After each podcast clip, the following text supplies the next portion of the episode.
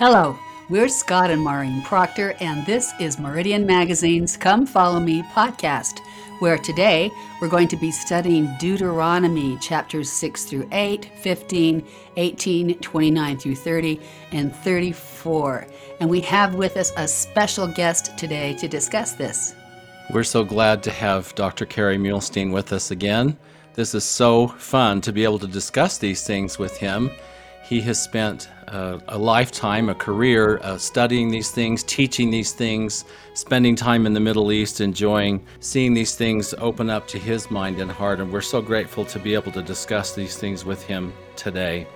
Uh, Kerry is the author of a number of books, including God Will Prevail, which Maureen and I have both read and love. And also, one of my favorites is I Saw the Lord, which is a book about the first vision, but Kerry took the nine different accounts of the first vision and kind of put them into one flowing text of the first vision. I absolutely love it. I've read it a number of times and just enjoyed so much his insights into the first vision. And as we begin this discussion today, Kerry, uh, we start in Deuteronomy, and it looks like we have a lot of chapters to study, and the church curriculum seems to think that this uh, Deuteronomy must be pretty important if we're going to study all these chapters. Deuteronomy itself is a really important book, isn't it? It is. It's it's one of the most important books we can study. In in some ways, Deuteronomy is the summary of uh, everything from, in some ways, Genesis 12 through the end of Numbers, certainly Exodus through Numbers. This is Moses summarizing uh, the covenant and the process that Israel has gotten through uh, to be a covenant people and what the covenant is and what they need to do uh, about it. So it's really important for them at that stage in life. This is really Moses' valedictory address. They're about to go into the promised land. He's going to leave them behind. This is really important for them. But it's equally important for us as a covenant people who are trying to embark on building a Zion society to have this wonderful summation of what it means to be a covenant people and the journey that it takes to really be covenant keepers. Well, so this Deuteronomy chapter 6 has some extremely important verses, and uh, 4 through 9 are really matter. And let's just read the first couple. It says, Hear, O Israel, the Lord our God is one Lord, and thou shalt love the Lord thy God with all thine heart, and with all thy soul, and with all thy might. Now, this is beautiful and important to all of us. So let's talk for just a minute about why this particularly matters to the Jews. Yeah, and let's say to the Jews, but it should matter to us as well. Uh, I, I hope it, it's as meaningful for us as it is for them. So, and if it's all right, I've, hopefully I can uh, remember this correctly, but I'd just love to read it the way that our, our Jewish friends would. Shema Yisrael, Adonai Eloheinu, Adonai Echad. Right, and that's something that they will say again and again and again. Uh, and you, you get this idea. I said Adonai. Uh, it, it, really is Jehovah that it says there. But uh, the Jews, out of respect for the name of the Lord, how, how important that is, how much they should reverence it and not take it in vain, um, don't say that name. And so they substitute it. Sometimes they'll substitute the word Shem, which really means name. So, for instance, uh, this year's youth theme, uh, trust in the Lord, is often said betach b'shem, trust in the name. That's just their way of saying trust in, in Jehovah without saying that, that name. Uh, but most often they substitute the word Adonai, which means Lord as in master, uh, or the, the person who you swear fealty to, this person who's over you. And so they're saying here, Israel, that, that the Lord or Jehovah is, is uh, our God uh, and He is one. There are no others. There, there is no one else to worship. There is nothing else that should take that place in your heart. So if we go back to, to our discussion that we had when we talked about the Ten Commandments and the fact that you have no other gods before God, that uh, nothing else prevails more in your life, uh, this should be the creed of your life. This should be uh, the thing that you think of all the time. I worship God and nothing else. I love God more than anything else. Nothing compares with the place that He has in my heart. Uh, and that's really what is, is at the core here, and that's what they're supposed to uh, think of uh, constantly and be reminded of constantly, and it's what we should be reminded of constantly that there is only one thing, one, I shouldn't say thing, but one being. Uh, but in a way, I mean thing because sometimes we, we put things above God. And what a silly tragedy that is in our lives. But sometimes we do it. But there should be only one being that has that spot in our hearts and in our minds and in our lives. So, what does it mean then to love God with all thine heart and with all thy soul and with all thy might? It seems like it's with all your emotions, all your will, all your intellect, everything you have to give, you you give to worship God and love him. Love him. That's what I like, the loving connection we have. Yeah, and this is, uh, of course, we're familiar with this verse in its uh, New Testament iteration because when they ask uh, the Savior, what's the most important commandment in the in the law now keep in mind that keeping the commandments is our primary obligation under the covenant so what they're really asking him is what is the most important thing we have to do in the covenant and the savior just asks them well what do you think and of, course they go to this verse. This is again the foundational the identity verse for covenant israel. So that should be anciently in the savior's day in moses' day it should be in our day. Uh, this should be our identity is that we are someone who loves god. Um, and let, us kind of break these words up, and it might help us understand uh, when the Savior quotes it, at least the way we get it in Greek, and I'm sure he was speaking in Aramaic. Uh, so this may not end up being exactly, uh, you know, we, we have to, to take this with a grain of salt. But he adds in um, mind right? So we have here in Deuteronomy, love the Lord thy God with all thine heart and with all thy soul and with all thy might. But the Savior adds in with all thy mind and all thy might. And we'll look at perhaps why that is as as we go along here. But um, this idea that more than anything else, we love the Lord uh, with our heart. And I think you're right that this is. Um, uh, it, it's the heart symbolizes emotions, right? What you what you feel, um, what what uh, just your your passions, everything about what you feel. All right, um, and then we get uh, this phrase uh, with all thy soul, uh, and and that really is the word for for soul. Uh, it's uh, is the Hebrew word, and it's it, it's who you are inside. So when I say soul, in some ways I mean your spirit, um, but uh, in some ways it's it's more than your spirit. It's it's uh, who you are what you are. Uh, what, what, just you know you, everything you think everything you you feel who you are. And so this is part of where we're going to get that mind coming in is uh, that that your spirit has to do with who you are and how you think about things but the interesting word is the one that is translated as might uh, and I think that that uh, it's just a little difficult to know how to translate this word. The word is me'od, and that's the word you use like for for much or very, right? So, uh, like if I were going to say I'm very good, I'm tov ma'od. Uh, or you know, if I do something very much, I say ma'od. So if we're going to literally translate this, we'd say with all your muchness, with all your veriness, right? Um, it's and I think it's a way of saying with all uh, uh, uh, that you are and more. When you're at your most, when you're at, at, at the, as much as you can be. So if it's your your heart and your soul slash mind uh, at their very most that they can be, that's what you worship God with. So that might is that that, that uh, the the strength or the I guess the volume, the the intensity that uh, we need to do the other things with the the soul and mind and and heart. Uh, we should love God with that. So. Uh, for example, and I'll just say in, in my book on the covenant, uh, God Will Prevail, there's a paragraph in there that I feel I was the most inspired when I wrote it, and I, I should probably have pulled it out so I could quote it exactly, but uh, I have in there a phrase that I feel like encapsulates. It's my, my favorite paragraph I've written, I think, where uh, it encapsulates this, and I and I, I can kind of paraphrase it here, but it says something about that this should be the identity of a covenant keeper. It's the essence of who we are, the the heart of how we think of ourselves, and our very identity is someone who loves God. It should define who we are. It seems to me like that is something that grows inside of us. It's not like when we're little children we love the Lord when we're little children, but we haven't had much experience. But as we have experience with Him, we're more able to love Him because we remember that when we knelt at the very limits of our endurance, He was there. We remember that He comforted us. We remember that He His presence changed our lives.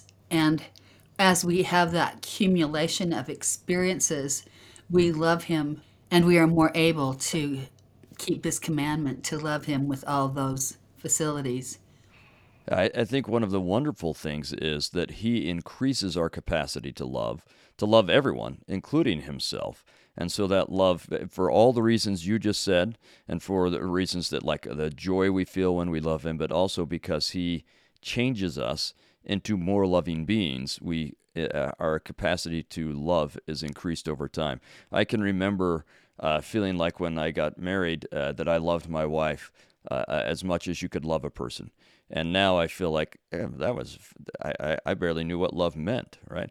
Uh, being married to her for a long time, having children, those things increase your capacity to love so that you recognize that the love you felt, as much as I was in love at the altar, uh, when we got married, I don't think I had the capacity to love like I do now. And, and I, I feel like I was kind of a foolish teenager almost, even though I was 26. But uh, I feel like I was a foolish teenager pre- pretending uh, to know what, God, what love meant. And I suspect that another 20 or 30 years from now, I'll look back on, on how I feel right now and say, yeah, you didn't really know what love meant. Uh, God increases our capacity to love, and that includes our capacity to love Him.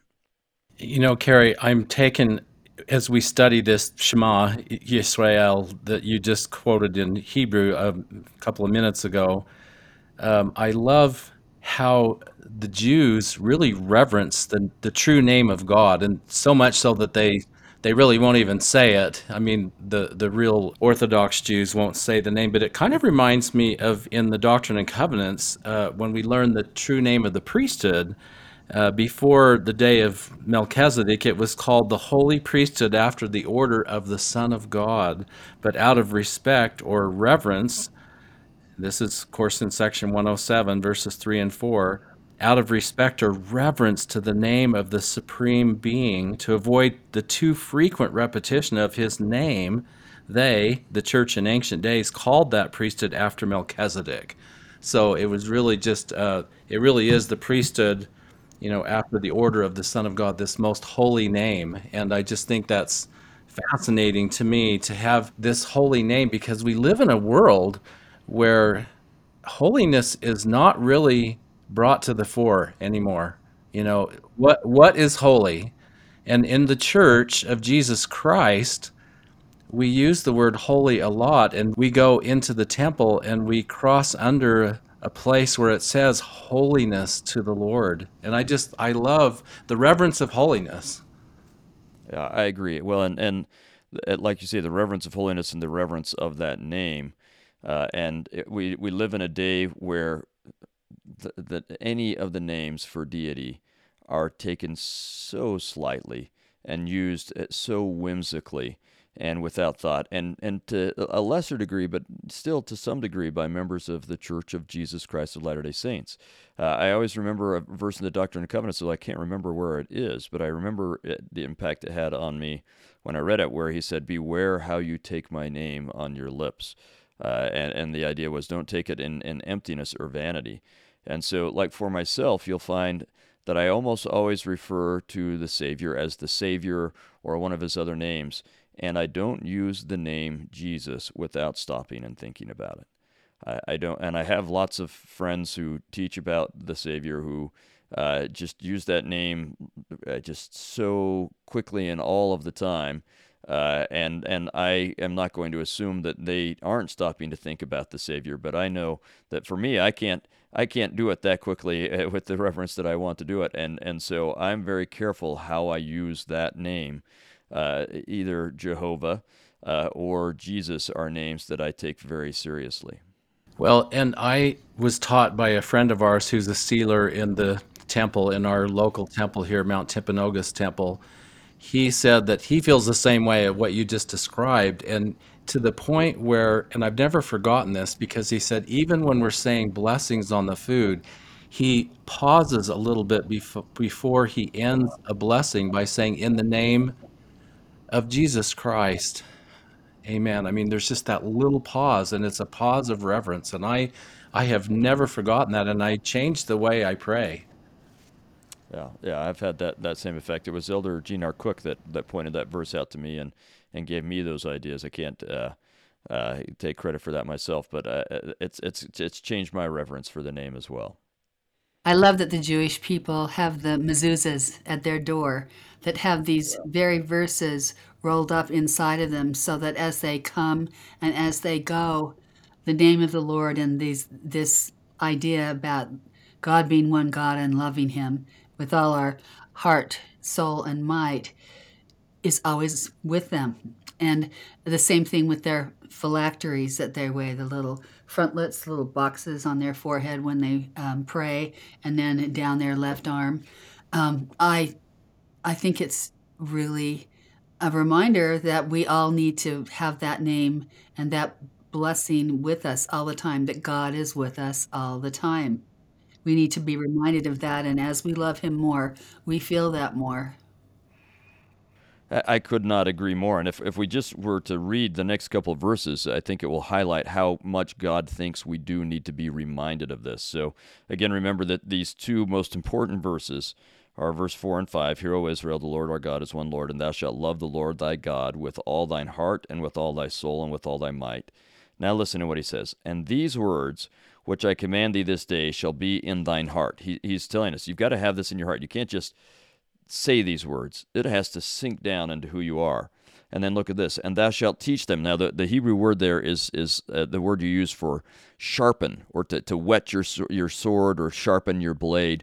You're going to sharpen your children, is what he's saying. But but I mean, I think the idea is teach. I think it's a good translation. But let's keep in mind that connotation that we're we're we're sharpening, we're making our children the, the kind of sharp people they need to be um, diligently. So thou shalt sharpen them diligently unto thy children, and shalt talk of them when thou sittest in thine house, and when thou walkest by the way, and when thou liest down, and when thou risest up. This is that idea we get in the Book of Mormon, the importance of teaching the rising generation. And he's telling them this idea that you love God and only God, and more than anything else, you need to be constantly talking about it. Whenever you sit down, whenever you're getting up in the morning, whenever you're laying down at night, where, whatever you're doing, you have to be doing this to remember them. And um, then we get verse 8 and 9. And thou shalt bind them for a sign upon thine hand, and they shall be as frontlets between thine eyes. Now, this is taken very literally by Jews. That's where you get the, the phylacteries that you're talking about, or tefillin, that where these verses are written and they're placed in a little box, and you strap them on your head or on your arms. And then we get verse uh, 9 And thou shalt write them upon the, the posts of thy house and on thy gates. That's the mezuzah, that little thing that where these the same verses are written and they're post, uh, posted there on the the doorpost, and they're posted in a little um, uh, box that has on it the letter Shin, which is the letter the first letter in Shema. So Shema Yisrael, right? The, so it's it's so that even when they see it, they remember that they're supposed to hear and listen to this and be reminded that m- more than anything else, as their primary defining identity, they are someone that loves the Lord. And that's one of the great themes of the book of Deuteronomy is to remember remember what God has done for us. Now, I find this really interesting, and one day I'll have to do an actual like um, study where a statistical study. But uh, it, even when I was on my mission, I got the sense if you were to just go through the Book of Mormon and just list themes and the number of times something is talked about, the first theme is Jesus Christ. That, that's talked about, and, and his atoning sacrifice. That's talked about more than anything else. The next one I would say is the covenant with Israel. And the next one is to remember. And what are you supposed to remember? Jesus Christ and the covenant with Israel. But the, the that's what God wants us in the Book of Mormon or the, the Old Testament. And really, the Book of Mormon is, I think, heavily influenced by the Book of Deuteronomy. But uh, in in either of those books, you will find one of the major themes is to remember what God has done for us and remember to love Him. Uh, and the more things we can do to help ourselves remember that, wherever we go, whatever we do, if you have to put a mezuzah up or if it's a picture of Christ for you or whatever it is, have a hundred things to remind you throughout the day to stop from your busyness and think about the Lord for a minute. What a difference that would make in our lives. And it becomes natural over time. It does become your conversation because it's your favorite thing to talk about. Yeah. Something that you just learned in scripture becomes your favorite thing to talk about. Scott and I talk endlessly about this because we love it so much and it, it's bonding between us. We are bonded by this love for the Lord. Let us go on to these verses that are 10 through 14, and I'll just read a little bit of that. And it shall be when the Lord thy God shall have brought thee unto the land which he sware unto thy fathers, to Abraham, to Isaac, and to Jacob, to give thee great and goodly cities, which thou buildest not, and houses full of all good things, which thou fillest not, and wells dig which thou diggest not, vineyards and olive trees which thou plantest not, when thou shalt have eaten and be full. So the Lord is going to be an abundant giver, even more than what we have possibly earned. There's no way we can earn his gifts. He's just going to give them to us. And I'm I'm interested in your thoughts on that. Yeah, uh, I, I think it's a, now. There's an interesting element of this here because there, he's bringing them into a place where someone else has done that, uh, but it's emblematic of the idea that he will provide for us, whether it be through someone else or through miracles that he brings about, or whatever whatever it is. He will provide for us things that are beyond what we have done or are capable of doing. Uh, he and that this is the the great theme of Deuteronomy is the blessings that come from keeping covenant. Uh, and of course, it starts out here with our obligation in the covenant to love God. But the great theme is the blessings that come from keeping covenant and the importance of remembering that. So, in fact, if you'd gone to that, that next verse, uh, after you've gotten all these things that you didn't earn, and that are beyond uh, what you can do. And, and that's the thing we have to remember. There are so many ways that applies to our life that we don't earn the blessings that we receive. We won't earn exaltation. We don't deserve them.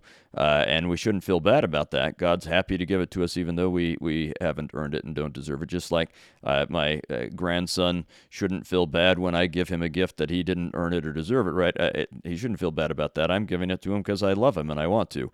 But, um, but we should remember that they come because not because of our own greatness, but because of God's greatness. And you'll see there in verse 12, then beware lest thou forget the Lord which brought thee forth out of the land of Egypt from the house of bondage. So it's that remembering thing again. And and this brings us to a really really important element of the book of Deuteronomy and of the covenant in general and uh, we'll we'll understand it best if we also think of some of the the chapters that we're supposed to read, and a few that they didn't have us read. But if if you were to read chapter 28 through 30, it's one of the best summations of the covenant anywhere in Scripture. I'd say Leviticus 26 and Deuteronomy 28 through 30, which basically go over the same things. There's this fantastic summation of the beautiful, amazing, marvelous blessings that come to us when we keep the covenant.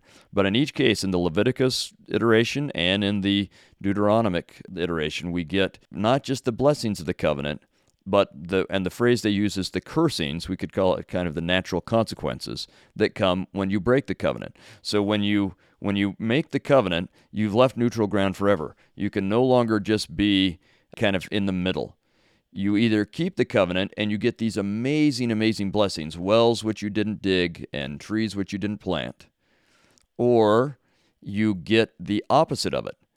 The water's going to dry up and the trees are going to die and no fruit's going to come and no rain's going to come and nothing grows. You don't get anything in the middle. You get either the great blessing or the complete lack of that blessing. Not just a, a lack, like a, a, a negative space for that blessing, right? It goes the opposite way. And and this there's a reason for this. It's not just because God is mad or something like that. It's because that's the tool that God uses to remind us that the blessings weren't because we're so great. The blessings were because we kept the covenant and He gave them to us. And so He set up in the covenant a cycle or a pattern. And we'll see this cycle or pattern all over the place. In the Book of Mormon, we call it the pride cycle. In, say, the Book of Judges, we'll call it, or the Old Testament in general, we can call it the idolatry cycle. But, but what it really is, is it's a covenant uh, cycle, or we could call it a covenant corruption cycle, where when we keep the covenant, we are blessed abundantly But as soon as we forget that those blessings come from God and we think that they come because we're so great, then we are humbled. And the form of that humbling is the covenant cursings or the reversal of covenant blessings. And when we're humbled and to the point where we finally remember God, then we'll start to keep the covenant again and we'll start to get those blessings again. And so, this covenant corruption cycle, we'll see it everywhere in Scripture, and each culture has their own little uh, difficulty that they struggle with. So, Book of Mormon, it's pride in clothing and apparel and in their own ideas. In the Old Testament, it's it's uh, turning to idols and so on. But it's the same cycle. Uh, with the same kind of idolatry, you just change what your idol is, and it all revolves around whether you remember God and keep your covenant, or you forget God and don't keep your covenant. You know, every time we go to Egypt, I think about this because, as you well know, Kerry, one of the big water bottle companies, now it sounds like I'm going off track here, but I'm not. The name of the company is Barakah, and that mm. means blessing.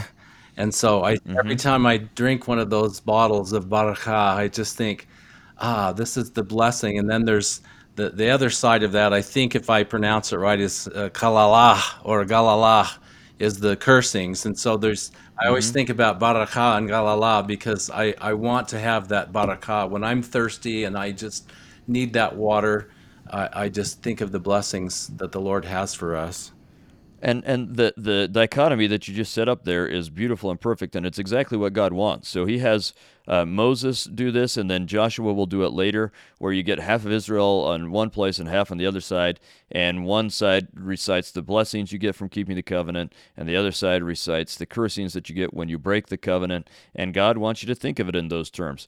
I'm going to bless you like crazy, beyond measure. Uh, with things that are beyond your capacity if you keep the covenant, and you get the opposite when you don't. And so I, I love the way you, you thought of that. Let's have uh, uh, keep in mind our blessings and the uh, compensate uh, cursings if we don't keep the covenant. I think what's interesting about that, in my mind, it's not that God curses them by sending bad things. It is, like you say, the natural consequences of having His Spirit withdrawn because the Spirit is an organizing spirit. The Spirit brings harmony and love and understanding. And of course, when those things are withdrawn from us, cut off from us, then everything changes. Everything is different. So I, I think it's tempting for people to read these chapters and think that God is cursing them. But in fact, He's just letting them curse themselves because He's withdrawn. I, I think you're right. Most, or maybe at least much, of what happens is the natural result of losing that spirit and those blessings. But I think there is an element that God will specifically humble us. He will find the individual tutoring that we each need. And if that means bringing some tough things into our lives, He'll do it. He, he is determined to bring us back into the covenant. And if that's, I often say, we can have Him bring us back the easy way or the hard way. And uh, if it takes the hard way, I think God will do it that way. Uh, so sometimes I think it, it does get uh, to where He's bringing specific difficulties to us. Uh, at least that we see that with Israel as a whole, where He says, okay, well, uh, and in some ways it's natural, and in some ways it's not. Now I'll bring Assyria on you. And then naturally, what happens is if I'm not helping you, you lose. Uh, you you don't win this battle without me. So that's the natural thing. But I think he did kind of bring Assyria right. So uh, you, you'll see some of both in this way that God works with us as He tries to bring us back to Him. It reminds me of C.S. Lewis writing the Narnia Tales, and he made the Christ figure Aslan the lion because he said God was always stalking him until he would turn and discover who he was. And I, I think that these covenant cursings are that very thing. It's the Lord calling to us and turning our head another way because we can see what a mess we make of things without him or we understand that a trial cannot be solved without his help so it's it's a kindness to us I agree, and and to use that same idea, it's in the same story. Uh, one of the phrases that stands out the most to me from the Narnia series is when they say, "Aslan is not a tame lion." Right? You, you don't control him, and uh, this he, he could turn on you if you aren't doing things the right way. This he could turn on you. You you should be careful. He is not a tame lion. I do love that. Now, let's get into Deuteronomy 7 for just a minute because our time just goes so quickly when we're together like this. We're having so much fun. But in Deuteronomy 7, in those first couple of verses, it says, When the Lord thy God shall bring thee into the land, whither thou goest to possess it. This is the promised land that had been given to Abraham, Isaac, and Jacob by covenant, and hath cast out many nations before thee. So there's seven nations that they're going to go into, and greater and mightier than they are. And when the Lord thy God shall deliver them before thee, thou shalt smite them and utterly destroy them. Thou shalt make no covenant with them, nor shew mercy unto them. And so that's an interesting thing because generally we go into nations and preach the gospel. and uh, we're supposed to gather them into the fold. And this is an interesting view as the Lord brings them into the promised land, he says, You're going to have to destroy all these nations. What does that mean to us, and how do we understand this now? There, and there, there are so many elements to that, and, and they're all worth exploring. So let's touch on at least several uh, uh, for at least a moment. We could go into all of them really in depth. But one of the things we have to remember is that uh, they have had the gospel being preached to them. We, we don't usually think of that, and we wouldn't know much about it, but we get two really good clues. One is that Abraham is told that his uh, seed will have to be in Egypt for 400 years because the Canaanites are, or the land is not ready for them, that the land is still the Canaanites' land. Um, and then we couple that with what Nephi teaches us in 1 Nephi 17, when he says that the Canaanites had rejected every uh, word of God that had been preached to them and that they hadn't repented when they'd been given the opportunity. And you put those two things together and you get the idea that, well, first of all, we know that Abraham was there and that he taught the gospel to at least some people. He, he had converts and so on. Uh, but you get the idea that there are more than Abraham, that for 400 years they're given the chance to repent. Right? So the gospel is preached to them for twice as long as the uh, the gospel's been in this generation, right? We just celebrated 200 years since the first vision. Uh, that they had this opportunity for twice as long and had completely and fully rejected it. So let's keep that in mind. That they uh, they have had opportunity and they have not accepted that opportunity. They've they've very much rejected it. So the gospel was preached to them. That's important to keep in mind. Second, we need to remember, and we, we talked about this a little bit uh, when we, we talked about um, uh, the tribe of Levi and uh, some of the destruction that happened when they built the golden calf. But let's remember that their destruction, while it seems like a huge deal to us, and it is, I don't want to make light of, of death. Um, for mortals, this is a big deal. But from God's perspective, being removed from this life and taken to the next life is just stepping from one room to the other. It's this is not uh, such a big thing. You're just putting them in another place where God will continue to work with them, as as we talked about before. But the the last thing to remember, and this is really important, and this is what God is emphasizing in chapter seven, and it is you cannot have anything in your life or your culture that will lead you away from me. Get rid of all of it. The way that, that Moroni would say it is strip yourself of all ungodliness. You have to get rid of everything. This is a huge theme in the scriptures. The way the Savior would put it is if your eye offends you, pluck it out. If your hand is a problem, cut it off. Or leave your father and your mother if you have to. Leave behind what whatever you have to leave behind, anything that is leading you away from God will be to your detriment. You have to completely and fully purge it from your life. Isaiah, this is a huge theme in Isaiah. Leave Babylon behind. I love how Elder Maxwell talked about how we like to leave Babylon behind as long as we can keep a summer cottage there right? We, we want to go we want to be there a little bit every now and then. And that's the natural man in us. We like our sins. We have our favorite sins. The reason we're sinning is because we like it and it's uh, pleasing to the carnal side of us. But we have to get rid of that and say, I'm going to have nothing to do with ungodliness. Now, we're going to need God's help to do that, just like Israel will need God's help. They have all these people in the promised land that if they intermingle with them in any way will lead them to idolatry. And, and God says you have to completely get rid of everything that would lead you to idolatry. The only way they could ever do that is with God's help. And, uh, and when they turn to God, He does help them. But they don't do this fully, and it turns out God is right. These nations that they don't fully get rid of lead them to idolatry. It, it takes them to the exactly where God said it would and and takes them away from the covenant and away from him and gives them the same problems that the Canaanites were having. So we have to remember that it's with God's help and only with God's help that we can get these things out of our lives, but we have to completely get them out of our lives. And uh, and again, while that sounds harsh when we're talking about people, right? You have to get these people out of your, and the Savior says that sometimes. If you have to cut these people out of your lives, cut them out of your lives if that's what it takes to not be um, uh, unholy. Now, that doesn't mean, for example, um, let's say that that you have a, a sibling who has made choices that are different than than yours.